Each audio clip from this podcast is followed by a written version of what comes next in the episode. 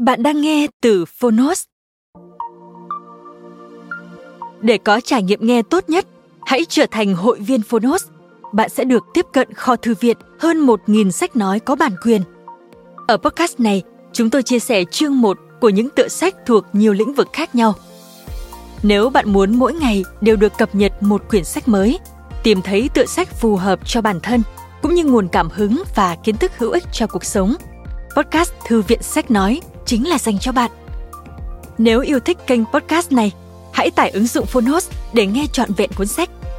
Ngoài sách nói, Phonos còn sở hữu hơn 10.000 nội dung giúp bạn phát triển bản thân, chăm sóc tinh thần như podcast, sách tiếng Anh từ Oxford, tóm tắt sách, ebook, thiền, chuyện ngủ và nhiều hơn thế nữa.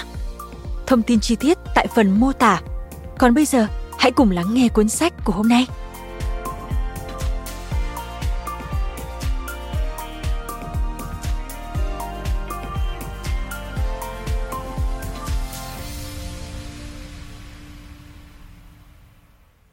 Bạn đang nghe từ Phonos. Những nhà tư tưởng lớn, Khan trong 60 phút.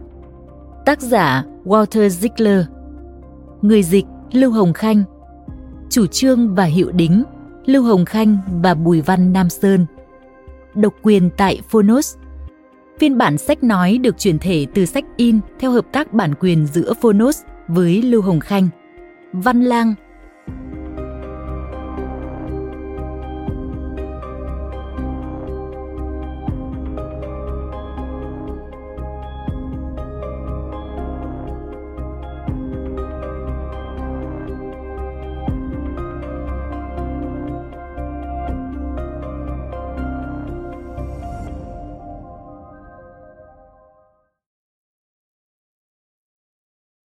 Lưu ý dành cho thính giả.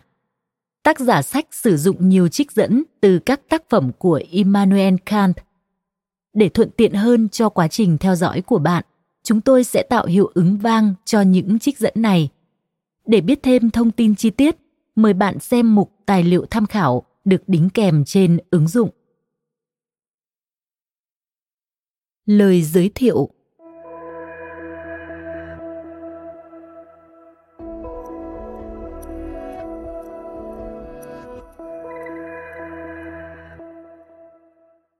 hai điều tràn ngập tâm tư với sự ngưỡng mộ và kính sợ luôn luôn mới mẻ và gia tăng mỗi khi nghĩ đến đó là bầu trời đầy sao trên đầu tôi và quy luật luân lý ở trong tôi. Immanuel Kant sinh ngày 22 tháng 4 năm 1724, mất ngày 12 tháng 2 năm 1804. Vào cuối năm 2017, đầu năm 2018, chúng tôi gặp thấy trên thị trường sách ở Đức một bộ sách mang tên Những nhà tư tưởng lớn trong 60 phút.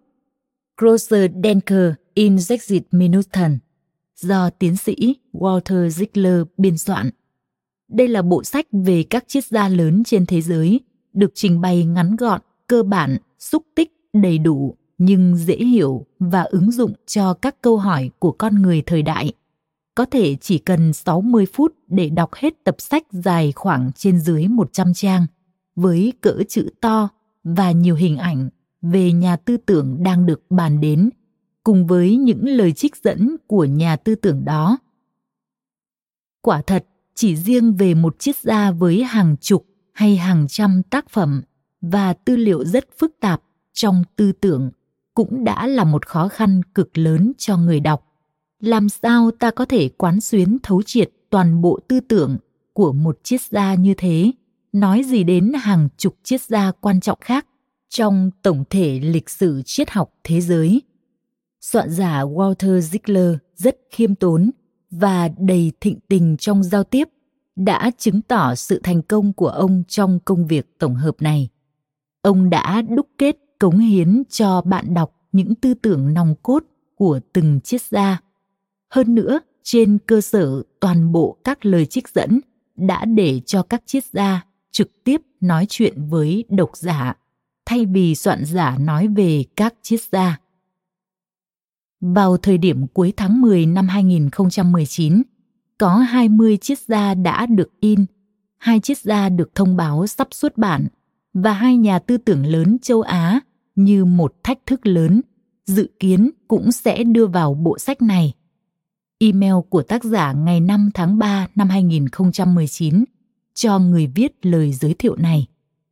Các triết gia đã in xếp theo vần ABC bao gồm Adorno, Arendt, Camus, Foucault, Freud, Habermas, Hegel, Heidegger, Hobbes, Kant, Marx, Nietzsche, Platon, Popper Ross, Crusoe, Sartre, Schopenhauer, Smith, Wittgenstein. Các triết gia sắp xuất bản cũng sắp xếp theo vần ABC bao gồm Bacon, Descartes, vân vân. Hai nhà tư tưởng lớn châu Á là Đức Phật và Khổng Tử. Bố cục mỗi tập sách gồm ba phần. Khám phá lớn của triết gia, tư tưởng cốt lõi của triết gia, phát kiến của triết gia có ích gì cho chúng ta ngày nay. Như bạn có thể nhận thấy, cấu trúc ba bước đi suy tư này của soạn giả Ziegler xem thật đơn giản nhưng lại mang một tầm mức sư phạm rất cao đánh dấu một tư duy sáng tạo tìm cách phát minh những điều mới lạ từ đó khai triển những suy tư cốt lõi cơ bản nhưng không dừng lại ở đây để ghi nhận chiêm ngắm hay liệt kê trích dẫn như trong một số chương trình giáo dục và đào tạo truyền thống mà còn tìm cách ứng dụng một cách sáng tạo cho độc giả cho chúng ta cho con người ngày hôm nay bộ sách những nhà tư tưởng lớn trong 60 phút này đã được đón nhận với rất nhiều thiện cảm tại nước Đức, nơi bản gốc được xuất bản. Cũng đã được dịch ra tiếng Anh và tiếng Pháp. Nhờ vậy mà hàng nghìn người trên thế giới nay có cơ hội tiếp cận được những tập sách quý này. Bởi, theo phản ánh của công luận, điều mà thế giới đang cần đó là nhiều triết học hơn nữa.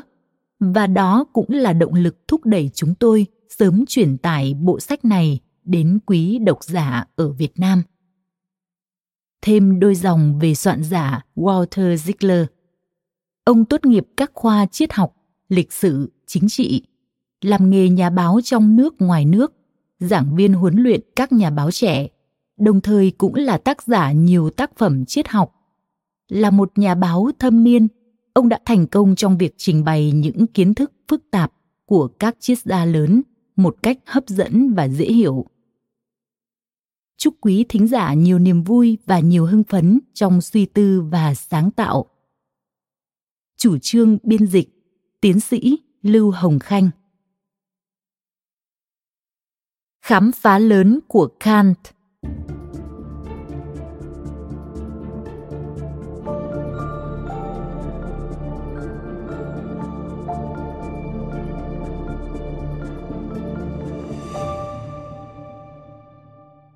Immanuel Kant, sinh năm 1724, mất năm 1804, được xem có lẽ như triết gia quan trọng nhất của mọi thời đại. Quả thật, vào thế kỷ 18, ông đã thực hiện hai cuộc khám phá lớn làm cho ta ngộp thở đến cả ngày hôm nay. Thứ nhất, ông đã đề xướng mệnh lệnh nhất quyết, một nguyên tắc đạo đức có giá trị phổ quát. Tiếp đến, ông đã thành công như triết gia đầu tiên trả lời cho câu hỏi xa xưa nhất của nhân loại bằng cách nào nhận thức hình thành trong bộ não của chúng ta trong tác phẩm chính của mình phê phán lý tính thuần túy, kant đã nghiên cứu trên một ngàn trang cách hoạt động của bộ máy suy tư của con người. Tất cả các triết gia trước ông, theo như kant, đã tỏ vẻ bất bình, đã khẳng định khi thế này, khi thế nọ, rồi cuối cùng đi đến những nhận thức đối nghịch nhau, đó là triết học nhung nhúc đầy những định nghĩa sai lạc. Lý do theo kant là sự sử dụng sai lạc lý tính. Thật ra mọi người, dĩ nhiên kể cả những nhà triết học, đều thấy một và cùng một thực tại như nhau. Nhưng theo kant, bởi ảo ảnh và sai lầm trong suy tư, cuối cùng họ đã đi đến những ý kiến cực kỳ mâu thuẫn nhau. Để tránh rơi vào cùng những lỗi lầm như thế ông đã chọn thái độ trước tiên không đưa ra một phát ngôn triết học nào nữa. 11 năm trời ông không công bố bất cứ một điều gì. Không một cuốn sách không một bài viết không một lời nói. Mặc dầu điều đó thực sự được chờ đợi ở nơi ông với tư cách là một vị giáo sư. Thay vào đó, với tuổi 46, ông đã rút lui vào phòng sách của mình và đã kiên trì nghiên cứu. Bằng cách nào bộ máy tư duy của chúng ta đã hoạt động trong từng chi tiết và chúng ta đã sử dụng nó đúng đắn như thế nào để đưa ra một phát ngôn không sai lạc. Ông kiểm nghiệm với óc phê phán, điều gì con người với lý tính của mình có thể nhận thức được và điều gì thì không bởi thế, ông gọi tác phẩm chính của mình là phê phán lý tính thuần túy nhưng dưới đây tôi hiểu không phải sự phê phán sách vở và các hệ thống, mà là sự phê phán năng lực của lý tính nói chung. Điều có tính quyết định đối với ông luôn luôn chỉ là câu hỏi mang tính phê phán. Điều gì lý tính thực sự chắc chắn có thể nhận thức được và ở đâu thì bắt đầu phỏng đoán hay tư biện xuông. Như một người bị ám ảnh ông luôn mãi đi tìm lời giải đáp mỗi sáng sớm khi mới đúng 5 giờ ông đã để người giúp việc đánh thức mình với câu nói đến giờ rồi đang với áo ngủ ông đã ngồi hai tiếng vào bàn giấy trước khi ông giảng bài ở đại học từ 7 đến 9 giờ. Liền sau đó, ông tiếp tục làm việc suốt cả buổi sáng. Đến đúng 12 giờ thì cùng bạn bè dùng chung cơm trưa. Nhưng trong buổi cơm này thì nhất thiết không được bàn đến các vấn đề triết học. Bởi ông muốn hoàn toàn được thư giãn, để sau trưa càng có thể tập trung tiếp tục làm việc Đúng 5 giờ chiều mỗi ngày, ông đi dạo, đến nỗi cư dân Königsberg khi thấy ông đầu đội mũ, tay cầm ba tong bước ra khỏi nhà, thì bảo nhau lên dây đồng hồ. Chiều tối, ông dùng thì giờ đọc sách của các triết gia khác, rồi đúng 10 giờ khuya lên giường đi ngủ. Không mệt mỏi và với kỷ luật thép, ông ngày qua ngày, tháng qua tháng và năm qua năm luôn mãi nêu ra cho mình cũng cùng một câu hỏi lý trí của con người hoạt động như thế nào và con người có thể nhận thức được gì với lý trí của mình cứ thế ông nghiền ngẫm 11 năm trời điều không một ai ngày nay có thể hình dung nổi cho đến khi cuối cùng ông đã đưa ra cho nhân loại lời giải đáp của ông và quả thật là lời giải đáp. Tác phẩm phê phán lý tính thuần túy là một chấn động. Sau một thời gian chạy thử, nó đã lan truyền khắp thế giới và đến ngày hôm nay được xem là tác phẩm triết học quan trọng nhất của mọi thời. Nhưng nó cũng khiến ông gặp phải sự bực bội lớn từ phía giáo hội, Kitô giáo. Bởi kết quả của nó thật sắt đá. Việc nghiên cứu với tính phê phán về bộ máy tư duy của con người hay như kant nói việc nghiên cứu phê phán về lý tính thuần túy cho thấy rằng năng lực nhận thức của chúng ta thì rất bị giới hạn. Lý tính của chúng ta, theo kant, chỉ có thể nhận thức chắc chắn những gì chúng ta trước đó với năm giác quan đã thấy, nghe, ngửi, nếm hay sờ mó được. Không ai chỉ bằng tư duy đơn thuần về một đối tượng mà có thể đi đến một nhận thức thực sự chắc chắn nếu đương sự trước đó, đã chưa bao giờ chi giác nó bằng giác quan. Cả thượng đế, chúng ta cuối cùng cũng không nhận thức được, bởi chúng ta không thể chi giác ngài bằng giác quan, không thể có trực quan nào về thượng đế. Tuy rằng có từ thượng đế, nhưng không một ai đã từng thấy ngài. Bởi vậy, thượng đế trước hết chỉ là một tư tưởng trừu tượng, hay như Kant nói, một khái niệm trống rỗng. Tư tưởng không nội dung thì trống rỗng. Bởi vậy, Kant phủ nhận mọi chứng luận về Thượng Đế, xem đó là không khoa học, mặc dầu các luận chứng về sự hiện hữu của Thượng Đế vào thời ông là rất phổ biến. Theo Kant, lý tính không thể nhận thức lẫn chứng minh Thượng Đế, quỷ thần và cả sự sống sau khi chết. Và như vậy, dĩ nhiên ông làm cho mình thành thù địch với giáo hoàng và giáo hội ông bị vua Friedrich Wilhelm đệ nhị ngoan đạo của nước phổ nghiêm cấm quảng bá quan điểm của mình về thượng đế và về tôn giáo. Cả các giáo sư khác trong nước phổ nhiều năm dài cũng không được phép giảng dạy về các tác phẩm phê phán tôn giáo của Kant. Nhưng đối với khoa học tự nhiên thì Kant với sự phê phán nhận thức của ông đã mang lại một đóng góp vô giá. Lần đầu tiên, ông là người đã trao cho các nhà nghiên cứu một bộ công cụ logic vô cùng đơn giản và hoàn hảo công cụ vẫn có giá trị hiệu lực đến ngày nay và làm cho mọi kết quả nghiên cứu có thể so sánh với nhau được trên khắp thế giới mỗi học thuyết dẫu tốt bao nhiêu đi nữa theo kant, luôn luôn phải chứng minh được bằng trực quan. Thí dụ bởi thí nghiệm có thể lặp lại, chỉ sau đó mới có thể gọi là nhận thức thực sự. Nhờ đó mà khoa học tự nhiên và khoa học kỹ thuật bắt đầu bước khải hoàn có một không hai của mình, kéo dài cho đến ngày nay. Cuối cùng, những kết quả của nghiên cứu có thể kiểm nghiệm trên khắp thế giới được so sánh với nhau và tiếp tục phát triển bởi mọi người đều sử dụng cùng một phương pháp đã được đảm bảo về mặt lý thuyết nhận thức. Đó là phương pháp của Immanuel Kant. Bởi Kant là người đầu tiên đã trả lời cho câu hỏi nhận thức luận, tôi có thể biết gì? Và qua đó đã sắm sửa mảnh đất cho sự khởi hành phổ quát của khoa học. Nhưng đó chưa phải là tất cả trong tác phẩm chính thứ hai, phê phán lý tính thực hành.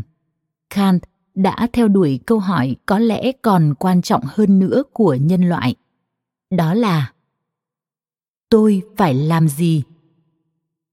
Trong cuộc sống không phải chỉ có nghiên cứu và nhận thức về thế giới, nhưng nhất là còn phải hành xử đúng và làm điều đúng. Điều gì là thiện, điều gì là ác? Tôi phải làm như thế nào? Có chăng một định hướng hành động đúng đắn như nhau đối với mọi người cả đối với câu hỏi này kant đã có một lời giải chấn động được gọi là mệnh lệnh nhất quyết hàng triệu học sinh và sinh viên trên khắp thế giới ngày nay vẫn còn đang học về cái mệnh lệnh hành động nổi tiếng đã được Kant khai triển cách đây trên 200 năm. Một mặt, tác dụng của Kant là thật lớn, mặt khác cuộc sống của ông lại thật giản dị dường như ông chưa từng rời khỏi nơi sinh là thành phố Königsberg, ngày nay là Kaliningrad. Theo một tác giả tiểu sử đương thời của ông, thì Kant chỉ một lần đi xe ngựa ra khỏi ranh giới thành phố độ vài cây số để đi thăm một người bạn. Nhưng chuyến trở về bị muộn bất thường, làm đảo lộn thời khóa biểu hàng ngày của ông – đã khiến ông rất ân hận và quyết định từ bỏ mọi cuộc phiêu lưu như thế trong tương lai và dành tất cả thời gian chỉ cho công việc nghiên cứu. Cả phụ nữ cũng không có chỗ đứng trong cuộc đời của ông. Các bà đối với ông được xem như những kẻ đánh cắp thời gian, có thể làm ông sao lãng những điều thiết yếu trong đời. Khi nói đến chuyện không lập gia đình, ông thường có câu đàn bà nhờ hôn nhân mà được tự do. Đàn ông bởi đó mà tự do không còn. Niềm vui thích lớn nhất của kant là suy tư, và ông đã tự do quyết định theo đuổi không giới hạn điều đam mê này. Cả những kẻ đương thời lẫn những nhà tư tưởng hậu thế đều nhạo cười kant về lối sống khổ hạnh của ông. Nhưng có một điều chắc chắn là cuối đời sáng tạo của ông đã sừng sững một dự thảo đạo đức quan trọng nhất mà tinh thần con người có thể tạo ra và còn có giá trị cho đến ngày hôm nay, đó là mệnh lệnh nhất quyết.